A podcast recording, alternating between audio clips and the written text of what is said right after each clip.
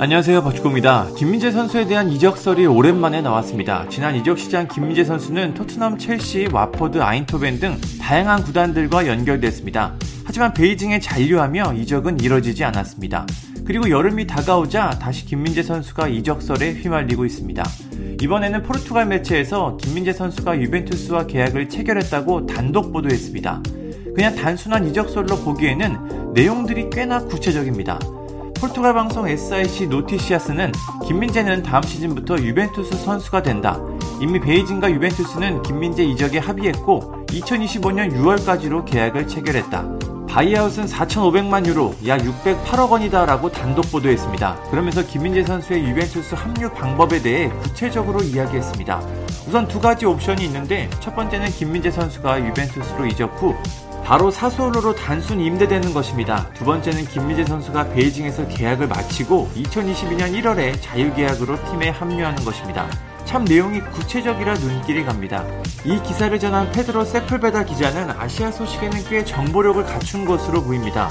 이승우 선수의 포르티모넨스 이적도 미리 보도했었고 나카지마 쇼야의 알아인 이적도 단독으로 보도했습니다. 완전히 소설을 쓰는 기자는 아닌 것 같습니다. 이 기자는 김민재 선수의 유벤투스 이적에 대해 번딜, 계약이 마무리됐다고 말했습니다. 이탈리아 축구 매체 칼초 메르카토도 이 매체의 보도를 인용해 김민재 선수의 유벤투스 이적설을 전했습니다. 칼초 메르카토는 유벤투스는 열정을 가진 마시밀리아노 알레그리 감독이 온 후 좋은 방향으로 향하고 있다. 유벤투스 경영진은 이적 시장에서 바쁘게 일하고 있으며 전 세계의 젊은 선수들을 모니터링하고 있다. 특히 아시아에서 수비수 영입에 근접했다고 보도했습니다.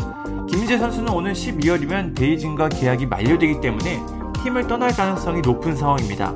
베이징과 재계약 이야기는 나오지 않고 있고 본인 역시 유럽 도전에 대한 의지가 커 중국을 떠날 것으로 보입니다. 지난 12월에는 한 방송에 출연해 팀 동료들에 대한 불만을 공개적으로 이야기하며 벌금 20만 위안, 약 3,300만 원의 징계를 받기도 했습니다. 그만큼 김민재 선수는 이적을 원하고 있는 상황인데요. 그럼 김민재 선수가 정말로 유벤투스로 간다면 경기에 나올 수는 있을까요?